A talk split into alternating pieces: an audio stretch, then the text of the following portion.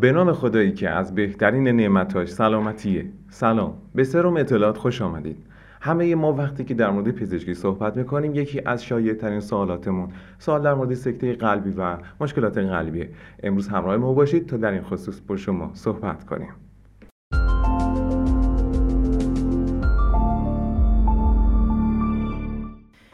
اینکه رژیم غذایی باید در واقع حاوی چه موادی باشه توصیه های مختلفی در واقع شده. رژیم دش و رژیم مدیترانه‌ای در واقع توصیه هست که توی مطالعات درشون بحث بیشتری شده.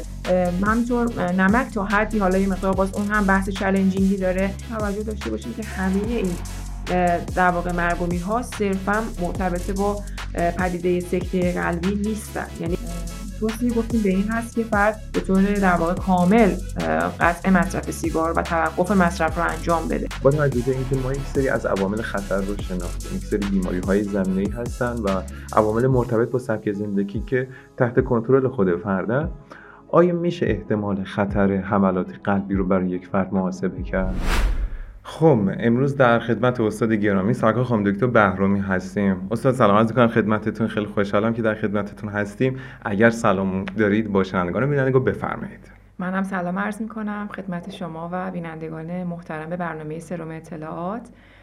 خوشحالم که در خدمتتون هستم. لطف استاد اگر بخواهیم برنامه رو شروع کنیم به نظر من این جالب تره که سناریوی مشترک سکتای قلبی قسمتی که داخل بدن اتفاق میفته و بعد بیمار بهش میگن برای تو سکته قلبی اتفاق افتاده رو صحبت کنیم. بله. عمدتا سکته های قلبی در حقیقت در اثر پلاک های در واقع موجود در شریان های کرونر قلب اتفاق میفته که در اثر یه حادثه می‌تونه این پلاک دچار پارگی بشه و منجر بشه به اینکه تجمع پلاکت ها و همینطور فاکتورهای انعقادی اتفاق بیفته در محل و تنگی موجود رو شدیدتر بکنه. و این منجر میشه به اینکه بیمار دچار یه سری علائمی بشه. که حالا این علائم به صورت عمدتا احساس درد، فشار، سوزش در ناحیه خلف جناق هستش که می‌تونه انتشار داشته باشه به گردن به بازوها به خصوص بازوی چپ.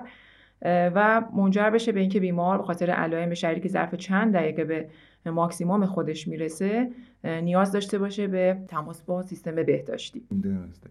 چند تا اصطلاح ما که خورده بیشتر در موردش صحبت کنیم.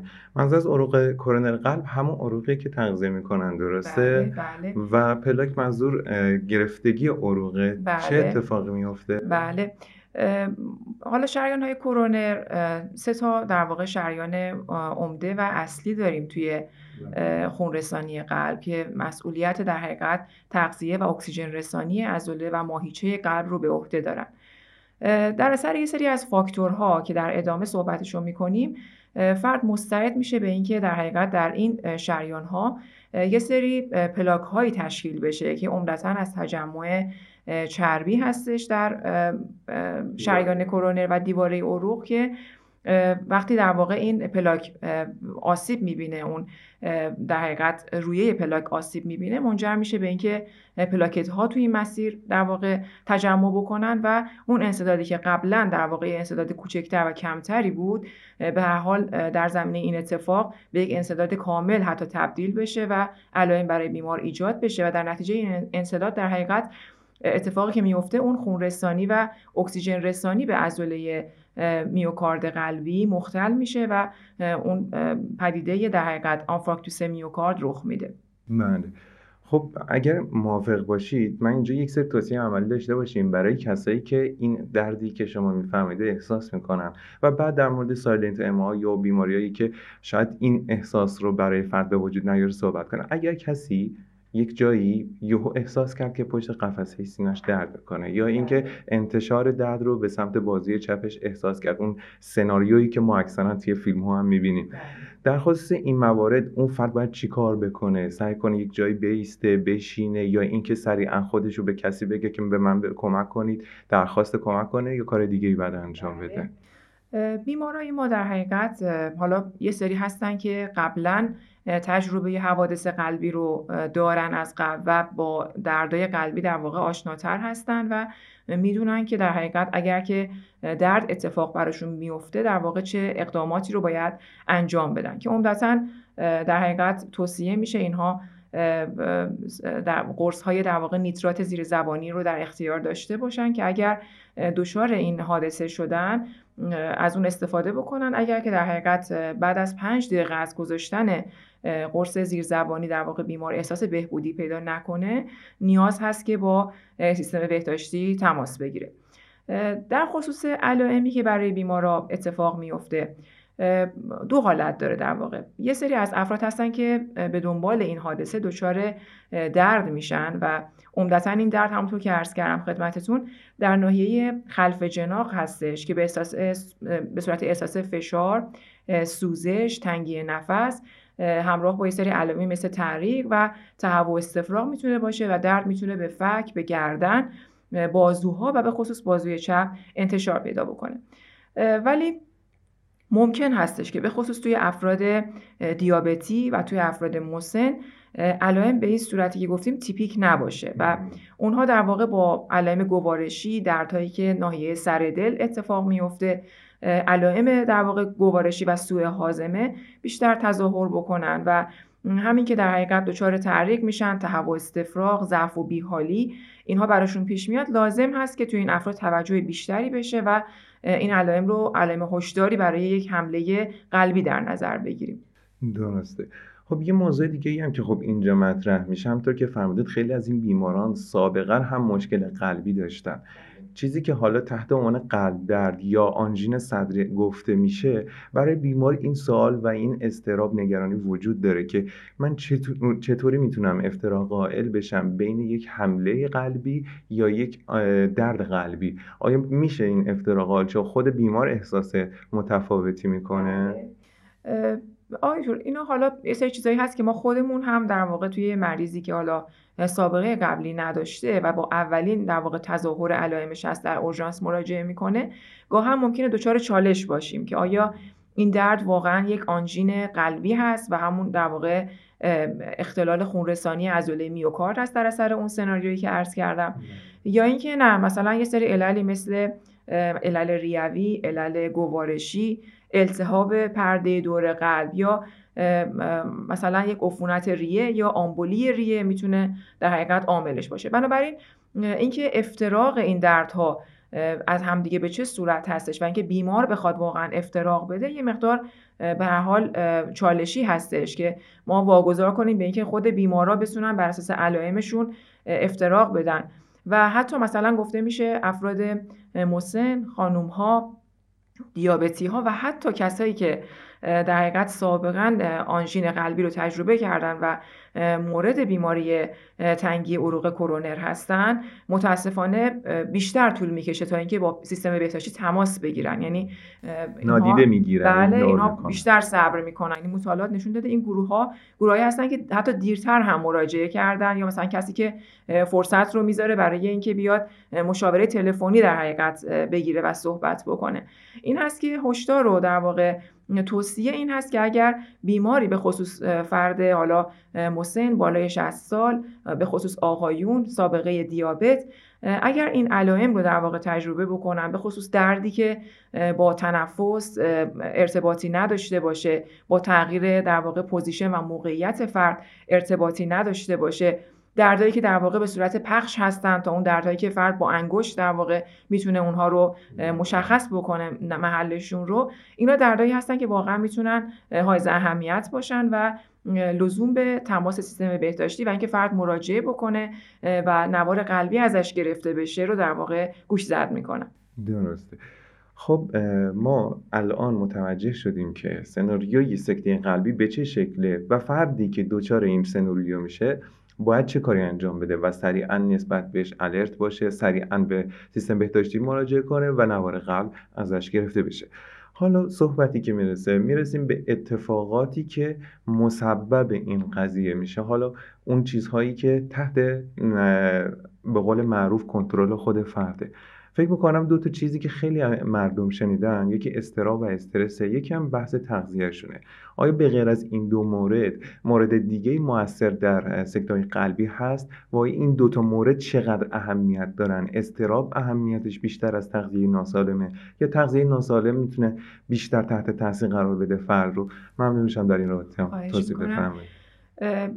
چیزی که آیتور شما اشاره فرمودین در حقیقت چیزی هست که تحت عنوان اصلاح سبک زندگی خیلی روش در واقع صحبت میشه و اهمیت داره برای ما چه در کسایی که تا حالا سابقه مشکلات قلبی رو نداشتن و چه در افرادی که در حقیقت مبتلا به بیماری قلبی هستن اولین قدم ما و در واقع مقرون به صرفه ترین و مهمترین اقدامی که در تمام این بیماران حائز اهمیت هستش اصلاح سبک زندگیه.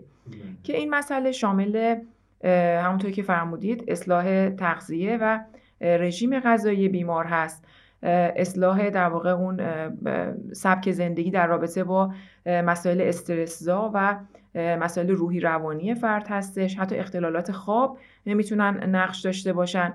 و همینطور فعالیت فیزیکی بدنی مناسب که در افراد در واقع توصیه میشه. حالا چه قبلا سابقه بیماری قلبی رو داشتن یا نداشتن.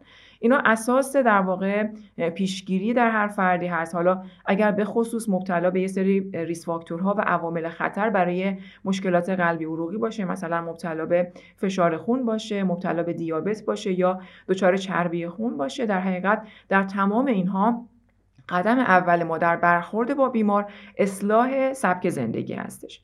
بنابراین می‌بینیم که تمام اینها می‌تونن های اهمیت باشن و اینکه ما بگیم کدوم یکی از اینها می‌تونه ارجحتر از بقیه باشه در مجموع چیزایی هست که باید در واقع به بیمار گوش زد بشه و حتی فردی که تا حالا سابقه بیماری قلبی عروقی رو نداشته این اصلاح سبک زندگی رو باید مد نظر قرار بده. درسته در خصوص رژیم غذایی تنها توصیه های پرهیز نمک و چربی مد نظره یا اینکه توصیه به استفاده از چیز خاصی هم مد نظره برای اینکه کمتر در مواجهه با این مسائل باشه. بله. در رابطه با مسئله رژیم غذایی می‌دونیم که خیلی در واقع مصرف مواد غذایی روزمره می‌تونه اهمیت داشته باشه برای پیشگیری از این سری عوامل خطر مثل مثلا دیابت مثل فشار خون و این توصیه های کلی که میگیم در واقع می‌تونه کنترل بکنه اگر بیمار مبتلا به دیابت هست یا مبتلا به فشار خون هستش. اینکه حالا رژیم غذایی در واقع چقدر می‌تونه موثر باشه به خصوص در مورد قضیه دیابت و کنترل قند فرد هستش. حتی در مورد در واقع کنترل فشار خون حتی اگر بتونیم با اصلاح رژیم غذایی حتی 5 میلیمتر جیوه کاهش در فشار خون بیمار ایجاد بکنیم اثرات سودمندی در ادامه در پروگنوز و پیشاگهی بیمار خواهد داشت. اینکه رژیم غذایی باید در واقع حاوی چه موادی باشه توصیه های مختلفی در واقع شده. رژیم دش و رژیم مدیترانه‌ای در واقع توصیه هست که روی مطالعات درشون بحث بیشتری شده. که حالا به طور خلاصه عمدتا فوکوس و چیزی که بیشتر روی رژیم غذایی صحبت میشه پرهیز از یه سری مواد غذایی هست که حاوی چربی های اشباع شده بالا هستن. گوشت قرمز گوشت های فرآوری شده سوسیس و کالباس. همینطور نمک تا حدی حالا یه مقدار باز اون هم بحث چلنجینگی داره که در واقع گفته میشه حتی پرهیز شدید از نمک خودش می‌تونه پیشاگری رو بدتر بکنه ولی به هر حال توصیه به کاهش مصرف نمک هستش. و در مورد چه چیزهایی که باید بیشتر مصرف بشه یه سری در واقع مواد غذایی که حاوی پتاسیم، مگنیزیم، کلسیوم هستن. توصیه بیشتری داریم مثل میوه ها و سبزیجات تازه، مصرف لبنیات. همینطور از نظر پروتئین های گوشت ها مثل پروتئین در واقع گوشت سفید حالا موجود در گوشت مرغ یا ماهی توصیه بیشتری داره که استفاده بشه. و نمک رو عرض کردم خدمتتون که از نوشیدنی های در واقع با افزودنی های شکر در واقع پرهیز بکنن افراد. و اینها کمک می‌کنه در حقیقت به کنترل risk factor ها جلوگیری از اضافه وزن فرد که خودش مستعد می‌کنه فرد رو باز به ابتلا یا بدتر شدن به فشار خون یا دیابت. درسته. در خصوص physical activity و فعالیتی که برای فرد مسبب مثلا حالا چیزی که در عموم گفته میشه ورزشه چی؟ میشه برای همه یک توصیه یکسان داشت؟ میشه بهشون گفت یا بر اساس رده سنی باید بگیم یا بر اساس اینکه بیماری خاصی دارن؟ حالا صحبت می‌رسیم انشاءالله به هارد کلاس اینها صحبت کنیم. در خصوص اونها باید طبقه بندیش کنیم براشون به چه شکله؟ درسته. در مورد فعالیت فیزیکی یه توصیه در واقع هستش که آیا بیمارمون مبتلا به حالا بیماری قلبی قبلی بوده یا نه نارسایی قلبی همینطور داشته یا نه. اگر شرایط به این صورت باشه که اینها باید عمدتا تحت نظر پزشک در واقع سری برنامه های بازتوانی رو استفاده بکنن و برنامه اونها به حال خاص و تحت نظر پزشک هستش. ولی در مورد حالا بله عموم افراد در حقیقت توصیه‌ای که میشه این هست که فرد باید 150 دقیقه فعالیت ورزشی با شدت متوسط یا 75 دقیقه در هفته فعالیت ورزشی با شدت شدید مثل دویدن رو در واقع در کل در هفته مد نظر داشته باشه که این رو باید تقسیم بکنه به سه تا چهار جلسه در هفته. یعنی در حقیقت توصیه میشه عمرتا ورزش های حوازی و اون هم در واقع در جلسات چهل دقیقه ای حدوداً فرد مد نظر به صورت روتین و منظم قرار بده که بتونه از اون فوایدی که در واقع ورزش برای و فعالیت فیزیکی برای فرد داره بهره مند بشه. درسته. خب ما الان می‌رسیم به یک قسمت به نظر من شاید جالب برای شنوندگان و بینندگان و اون هم اینه که با توجه به اینکه ما یک سری از عوامل خطر رو شناختیم یک سری بیماری های زمینه‌ای هستن و عوامل مرتبط با سبک زندگی که تحت کنترل خود فردن آیا میشه احتمال خطر حملات قلبی رو برای یک فرد محاسبه کرد؟ درسته. حالا سال هاست که در حقیقت اومدن یه سری مطالعاتی انجام دادن. برای اینکه ببینن اون افرادی که مبتلا میشن به بیماری های قلبی عروقی چه عوامل خطری رو در گذشته داشتن؟ و اونها رو مستعدتر کرده به اینکه دچار حادثه قلبی بشن. بنابراین یه سری از عوامل خطر تعریف شده و مشخص هستند که بیمار رو در ریسک حوادث قلبی عروقی قرار میدن که عمده اینها در حقیقت شامل دیابت هستش ابتلای به فشار خون هست ابتلا به چربی خون هستش و استفاده از سیگار. که در واقع اگر ما بشه که در حقیقت این کنترل این ریس فاکتورها و در نظر قرار بدیم این ریس فاکتورها رو برای افراد تا اینکه بتونیم یک در واقع سیستم امتیازدهی داشته باشیم که بیمار رو در واقع ببینیم وقتی کسی هنوز مبتلا به بیماری قلبی نشده این احتمال براش محاسبه بشه تو سالهای اخیر مطالعاتی انجام گرفته و سیستم های در واقع امتیازدهی مختلفی تا حالا معرفی شده که در مورد افراد در واقع حالا بین سنین به خصوص 40 تا 75 سالگی وقتی تاکنون به بیماری قلبی مبتلا نشدن میشه با حساب کردن این در واقع عوامل خطر بیایم و ریسک حوادث قلبی عروقی ده سال آینده هر فرد رو مشخص بکنیم. که البته در سنین قبل از این یعنی در واقع بین 20 تا 39 سالگی اگر فرد دچار یک بیماری زمینه ای باشه مثلا دچار دیابت باشه دچار فشار خون باشه یا فرد در واقع در افراد درجه یک خانوادهش کسی رو داشته که در سنین پایین مثلا در افراد آقا زیر 55 سال در خانم های در واقع درجه یک در فامیل فرد در سن زیر 65 سالگی مبتلا به حادثه قلبی بودن اینها بحثشون جدا هستش. یعنی در واقع در بین 20 تا 39 سال اگر فرد یه سری فاکتورهای مستعد کننده ای داره اینها خب باید زودتر پیگیر باشن و مراجعه داشته باشن. ولی به طور روتین در مورد افراد 20 تا 39 سالی که بیماری زمینه ای نداشته باشن در واقع توصیه میشه توی اینها هم هر 4 تا 6 سال مراجعه داشته باشن برای اینکه عوامل خطری که عمده هستن برای ابتلاع فرد به عوامل در واقع بیماری های قلبی عروقی رو براشون در واقع در نظر گرفته بشه و مورد بررسی قرار بگیره. اما توی افراد 40 تا 75 ساله بله ما می‌تونیم اگر بیماری زمینه ای به حال دارن به خصوص در بیمار رو در واقع بیایم و این risk factor ها رو براش حساب بکنیم و در اون سیستم scoring و نمره دهی قرار بگیره تا ببینیم که ریسک حوادث قلبی عروقی بیمار در ده سال آینده به چه صورته. و این چیزی هست که بر اساس درصد و امتیازی که بیمار کسب می‌کنه می‌تونیم حوادث قلبی عروقی در واقع ده سال آینده رو پیش بینی کنیم و بر اساس نمره فرد ببینیم که چه اقداماتی حالا چه از نظر اصلاح سبک زندگی و چه از نظر اصلاح کنترل و کنترل ریسک فاکتورها براش مد نظر قرار بدیم.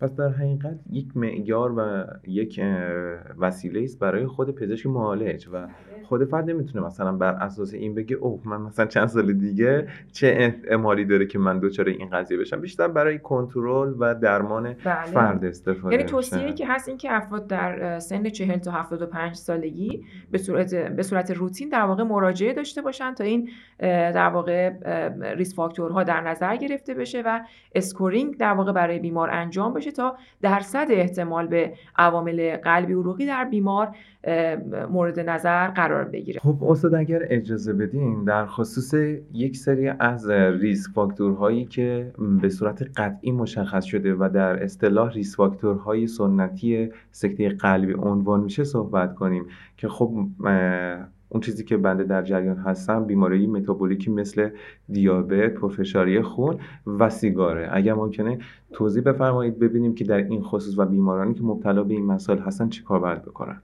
بله. یه سری گفتیم risk factor هایی رو برای افراد در نظر می‌گیرن که بتونن توی سیستم در واقع نمره دهی استفاده میشه از همین risk factor های سنتی یا traditional که فرمودید. بله. که عمده اینها سیگار هستش. چون که عاملی هست که در واقع می‌تونیم بگیم مهمترین عاملی که می‌تونه فرد رو مستعد بکنه به حوادث قلبی عروقی و اینکه در واقع خوشبختانه این عامل با در واقع توقف ترک سیگار می‌تونه تا حد زیادی اون خطر حوادث قلبی عروقی رو در افراد کاهش بده.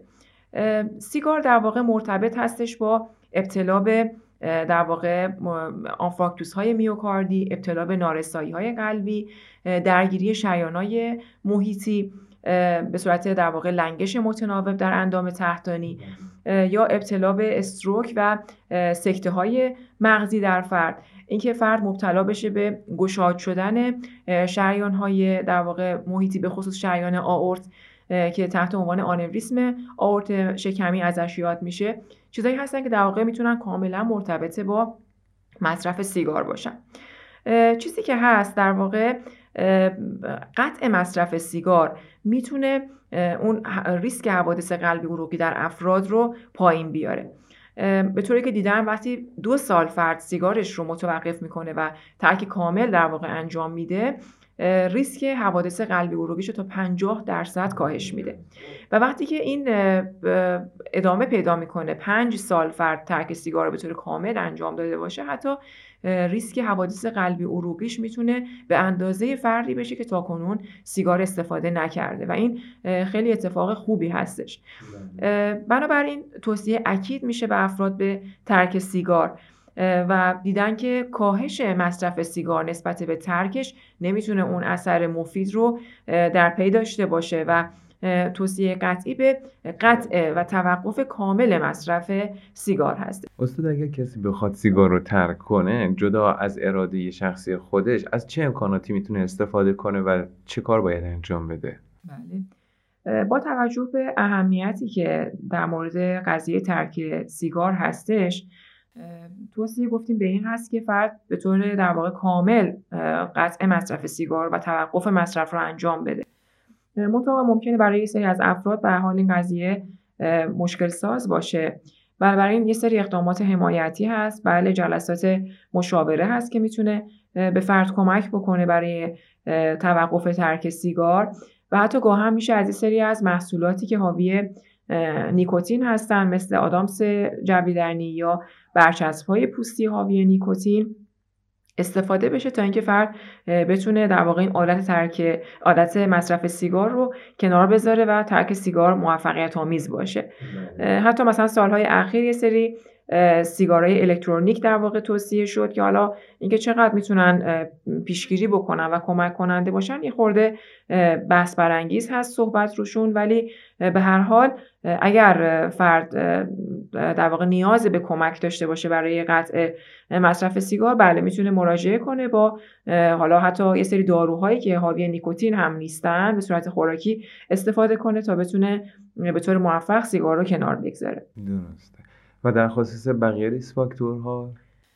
بقیه ریس فاکتورها گفتیم که حالا به غیر از قضیه سیگار دیابت رو داریم که یک عامل خطر عمده و ماژور حساب میشه برای ابتلا به حوادث قلبی عروقی اهم از مرگ ناگهانی ابتلا به ام آی و سکته های قلبی نارسایی های قلبی آریتمی های قلبی در واقع در افرادی که مبتلا به دیابت هستند در حقیقت افزایش این خطرات رو خواهیم داشت. به طوری که حتی مقادیر کوچیک توی قند افزایش در قند ناشتای فرد فرد رو مستعد می‌کنه به این حوادث قلبی عروقی و حتی علل مرگ و میر با علل غیر قلبی در واقع توی دیابتی ها می‌تونه افزایش داشته باشه. پس به عنوان یک عامل خطر عمده ازش یاد میشه و ریسک ابتلا به حوادث قلبی عروقی رو در افراد به شدت افزایش میده که این کنترل قند بیمار رو با رژیم غذایی و با داروها میطلبه. به غیر از اون فشار خون هستش. فشار خون باز یک عامل ریس فاکتور عمده و ماژور حساب میشه برای ابتلا به حوادث قلبی عروقی در آینده. به طوری که دیده میشه مثلا 20 میلیمتر جیوه در فشار خون سیستولیک یا همون فشار ماکسیمومی که افراد می‌گیرن و 10 میلیمتر جیوه در فشار دیاستولیک یا همون فشار با عدد پایینی که در واقع ذکر میشه به عنوان فشار خون فرد می‌تونه در ادامه فرد رو در واقع به شدت حوادث قلبی عروقی رو درش افزایش بده. و اون کاهشی که حتی در حد 5 میلیمتر جیوه در فشار خون فرد اتفاق میفته با اینکه جزئی هستش می‌تونه به طور چشمگیری ریسک حوادث قلبی عروقی در آینده رو کاهش بده. بنابراین اینکه حالا عدد کنترل فشار خون در هر فرد به چه صورت هست بسته به اون عوامل خطر زمینه ایش تصمیم گرفته میشه که ما فشار خون فرد رو با دارو در, چه میزان کاهش بدیم. ولی توصیه به اینکه بیمار مراجعه بکنه کنترل فشار خون داشته باشه. حتی استفاده از روش های هولتر فشار خون برای کنترلش. وقتی که فرد داره دارو مصرف می‌کنه که ما ببینیم آیا فشارش به صورت ایدئال در طول روز و حتی در طول شب کنترل شده یا نه چیزایی هست که می‌تونه حتی از فشار خونی که در مطب توسط پزشک چک میشه بیشتر ارتباط داشته باشه با کاهش حوادث و مرگ و میر در آینده. بله. عامل دیگه چربی خون هستش که به خصوص در واقع در رابطه با چربی LDL می‌دونیم که یک ریس فاکتور و یک عامل خطر ماژور و عمده هست و سنگبنای در واقع پیشگیری اولیه و ثانوی. یعنی منظورمون کاهش اون حوادث قلبی عروقی به طور اولیه در افراد. یعنی کسی که تا حالا سابقه مشکل قلبی نداشته یا به صورت ثانویه کسی که سابقه مشکلات قلبی عروقی رو داشته و ما می‌خوایم از حوادث بعدی درش جلوگیری بکنیم سنگبنای درمانمون در این مسئله پیشگیری اولیه و ثانویه در افراد استفاده از داروهایی هست که می‌تونه به طور موفق و چشمگیر سطح چربی LDL رو در افراد پایین بیاره. پس این مسائلی که فرمودید مرتبط با دیابت کاهش قند ناشتا محسوب میشه مرتبط با پرفشاری خون کنترل عدد فشار خون در سطح ایدئالی میشه در خصوص سیگار هم ترک سیگاره. بله البته در رابطه با قند خون حالا قند ناشتا یکی از معیارها هستش. و بیشتر توصیه به این هست که عدد هموگلوبین A1C بیمار که کنترل قند سه ماهه اخیر رو نشون میده در range ی باشه که در واقع مورد در واقع توجه پزشک هستش که در چه حدی قند فرد بسته به risk factor هایی که داره بسته به سنش و اینکه آیا درگیری ارگان ها مثل درگیری کلیوی درگیری قلبی تا حالا برای فرد اتفاق افتاده یا نه تصمیم گیری میشه که این کنترل قند به چه شدتی انجام بشه و به چه میزانی باشه. استاد در خصوص چاقی چه توصیه‌ای میشه به افراد داشت؟ بله.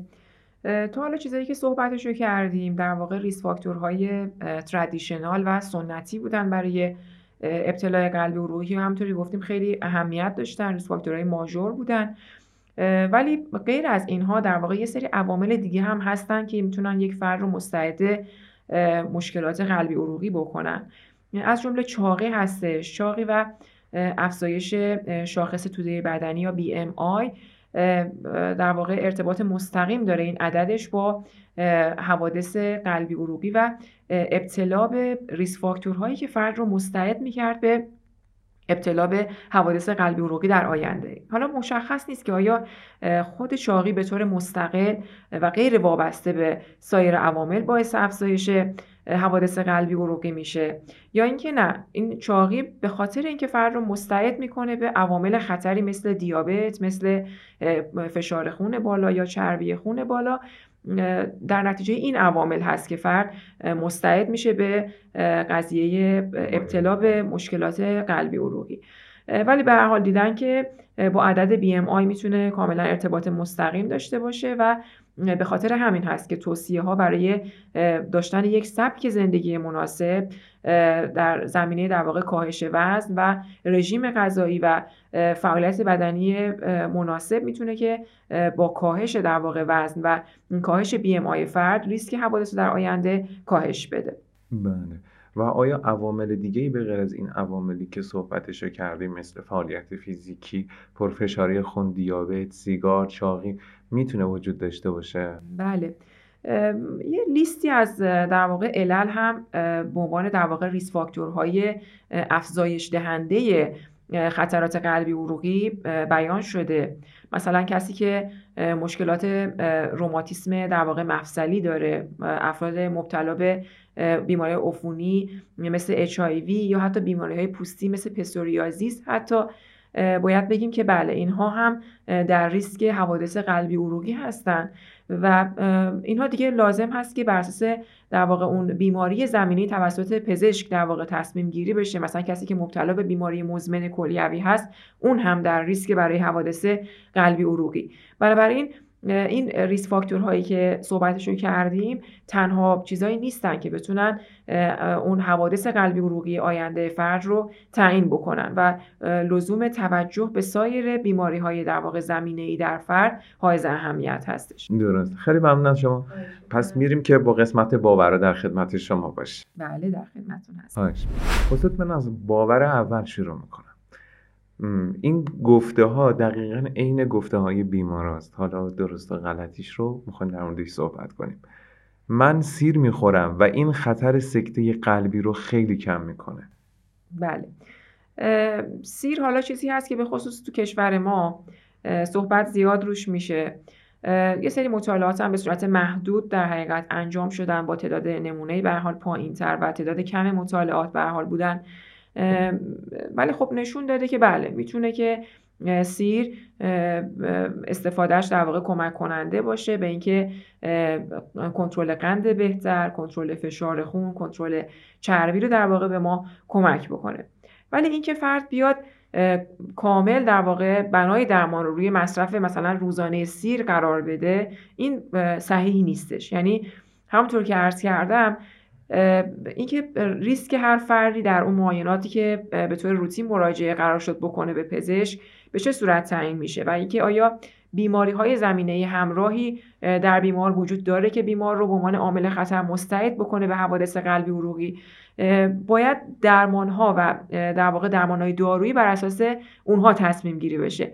و اینکه ما بخوایم مثلا بگیم یک فرد مبتلا به فشار خون بیاد داروهای فشار خونش رو کنار بگذاره یا فردی که سابقه بیماری قلبی داشته یا تو اون سیستم امتیازدهی که صحبتش رو کردیم عددهای در واقع درصدهای بالا توی اون سیستم نمره دهی بهش داده میشه. بیاد مثلا به جای اینکه داروی چربی رو مصرف کنه به جای اینکه داروی فشار خونش رو استفاده بکنه بیاد صرفا فوکوس کنه روی مصرف روزانه سیر. این یه باور غلطه و می‌تونه برای بیمار در واقع ایجاد آسیب بکنه. بنابراین می‌تونیم اگر فرد دوست داره که استفاده کنه از حالا فروردهای گیاهی مثل مصرف سیر این قضیه در واقع می‌تونه ادامه بده در کنار درمان دارویی و توصیه هایی که پزشک داشته برای پیشگیری حالا اولیه یا ثانویه. نه اینکه بیاد مصرف سیر رو جایگزین اون توصیه ها بکنه. درسته. این در کنار مصرف یک قسمتی از سبک زندگی میشه. بله، بله. باور دوم. پدر و مادر من تو سن سی و سی و پنج سالگی دچار حمله قلبی شدن. ولی چون خودم ورزشکارم امکان سکته قلبی برام کمه. بله. در رابطه با به حال مرگ و میر در افراد درجه یک خانواده در سنین پایین و مرگ ناگهانی حالا قلبی اول اینکه باید توجه داشته باشیم که همه این در واقع مرگ و میرها صرفا مرتبط با پدیده سکته قلبی نیستن. یعنی اگر در فرد حالا سابقه خانوادگی مثبت در سنین پایین که حالا سنین پایین عمدتا زیر 55 سال در افراد آقا زیر 65 سال در افراد فامیلی درجه یک حالا جنس خانم گفته میشه. اگر فردی همچین هیستوری و تاریخچه ای رو داره اول لازم هستش که علت اون در واقع مرگ رو ببینیم که چی بوده. آیا سکته قلبی بوده یا می‌تونه علل دیگه در واقع قابل بررسی باشه؟ بله. بنابراین حتما لازم هست که این توسط پزشک تعیین بشه. حالا بعضی موقع فقط صرفا شهر حال و معاینه کافی نیست. حالا بسته به نظر پزشک ممکنه یه سری اقدامات تصویر برداری مثل اکوکاردیوگرافی در کنار این مسئله نیاز باشه که ما ببینیم آیا علل ژنتیکی آریسمی ها یا اختلالات در مثلا شریان آورت فرد رو مستعد کرده و این در واقع مرگ و پیش اومده. بنابراین در افراد درجه یک در واقع این فرد باید که حتما این مسائل بررسی بشه و همش صرفا به خاطر مسئله سکته قلبی می‌تونه نباشه. شما که فرمودین ورزش هم بخشی از این پروسه است و بله. زندگی قسمتی از این قضیه درسته. یعنی در حقیقت می‌خوایم بگیم اگر هم مثلا به خاطر قضیه درگیری عروق کرونر این مرگ و میر متاسفانه اتفاق افتاده. در سایر افراد در واقع لازم هست که یه سری اقداماتی صورت بگیره که اصلاح سبک زندگی و ورزش کردن فعالیت فیزیکی مناسب یه بخشی از اون می‌تونه باشه. یعنی شاید این فرد نیاز داره به اینکه درمانهای دارویی در کنار در واقع اصلاح سبک زندگی داشته باشه. بله. برای اینکه حالا برنامه پیگیری این فرد به چه صورت میشه و آیا اینکه مثلا نیاز هست که اقدامات دیگه ای در کنار در واقع اون برنامه فعالیت ورزشی براش انجام بشه یا نه این چیزی هست که باید حتما توسط پزشک تعیین بشه و گاهن حتی ما کمک می‌گیریم از در واقع اقدامات تصویر برداری سی اسکن ها در کنار حتی اکوکاردیوگرافی که بتونیم کمک بکنیم به اینکه ریسک حوادث قلبی عروقی رو در این فرد به طور مشخص تعیین بکنیم. درسته. باور سوم. درد بالای ناف مربوط به سکته قلبیه. بله. گفته میشه حالا توی ابتدای بحث هم صحبتش رو کردیم که همیشه اینطور نیست که اون درد به صورت تیپیکال اتفاق بیفته حالا خلف جناق باشه یا انتشار به گردن یا حالا بازوی چپ باشه. گاهی اوقات در حقیقت درد در ناحیه فک و گردن هست بدون اینکه احساس درد در قفسه سینه باشه. و چیزی که باز زیاد اشتباه میشه متاسفانه در قضیه مراجعه بیماران اینکه درد رو به خاطر اینکه در ناحیه سر دل هستش یا حالا به اصطلاح اپیگاستر در واقع گفته میشه فرد می‌ذاره پای حساب مسائل گوارشی و مراجعه نمی‌کنه. یا مثلا ساعتها داره درمانهای گوارشی رو انجام میده تا ببینه بهبود درد حاصل میشه یا نه. و این می‌تونه درد رو به سمت یک سکته قلبی وسیع پیش ببره.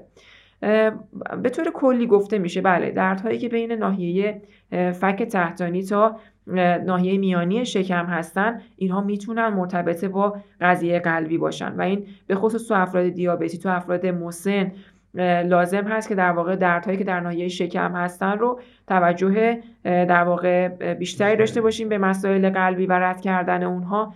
ولی خب عمدتا دردهایی که در ناحیه مثلا زیر ناف و قسمت تحتانی شکم هست عمدتا دیگه انتظار نمیره در اثر مسئله قلبی بخواد اتفاق افتاده باشه. درسته. و باور بعدی اینکه بالای 60 سال همه باید آسپرین بخورن. بله. چیزی که هست آسپرین در واقع یک داروی ضد پلاکتی هستش که در مورد پیشگیری ثانویه از حوادث قلبی عروقی که منظورمون افرادی هست که یک بار حوادث قلبی عروقی رو تجربه کردن و ما می‌دونیم که اینها در واقع مشکلات عروق کرونر براشون مطرح شده. در مورد اینها بحث جدا هست و اینها قطعا از در واقع استفاده از آسپرین سود می‌برن. ولی در مورد پیشگیری اولیه یعنی کسی که تا به حال مشکل قلبی عروقی رو نداشته و ما داریم تلاش می‌کنیم که ریسک حوادث قلبی عروقی در آینده این فرد رو کاهش بدیم.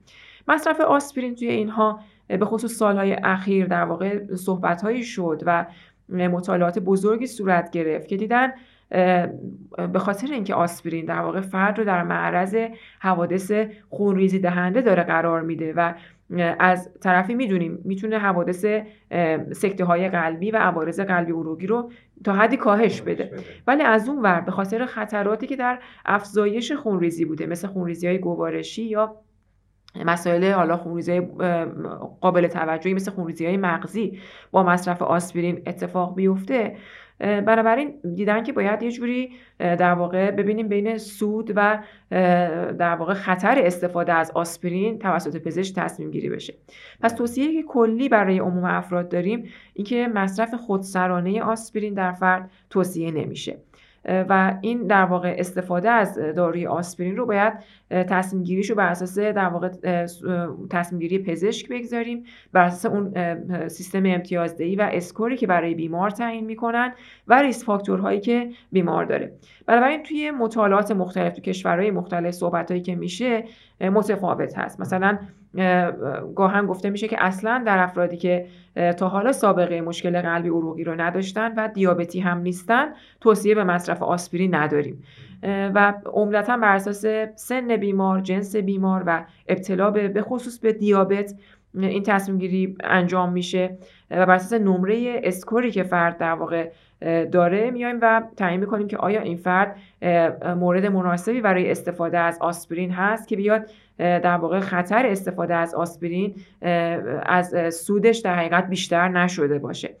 تصمیم گیری میشه. ولی حالا توصیه که هست گاهن گفته میشه که میشه در افراد در واقع بالای 50 سال اگر که ما این ریسک اسکور رو حساب کردیم و بالای 10 درصد باشه مصرف آسپرین رو در فرد مد نظر قرار بدیم.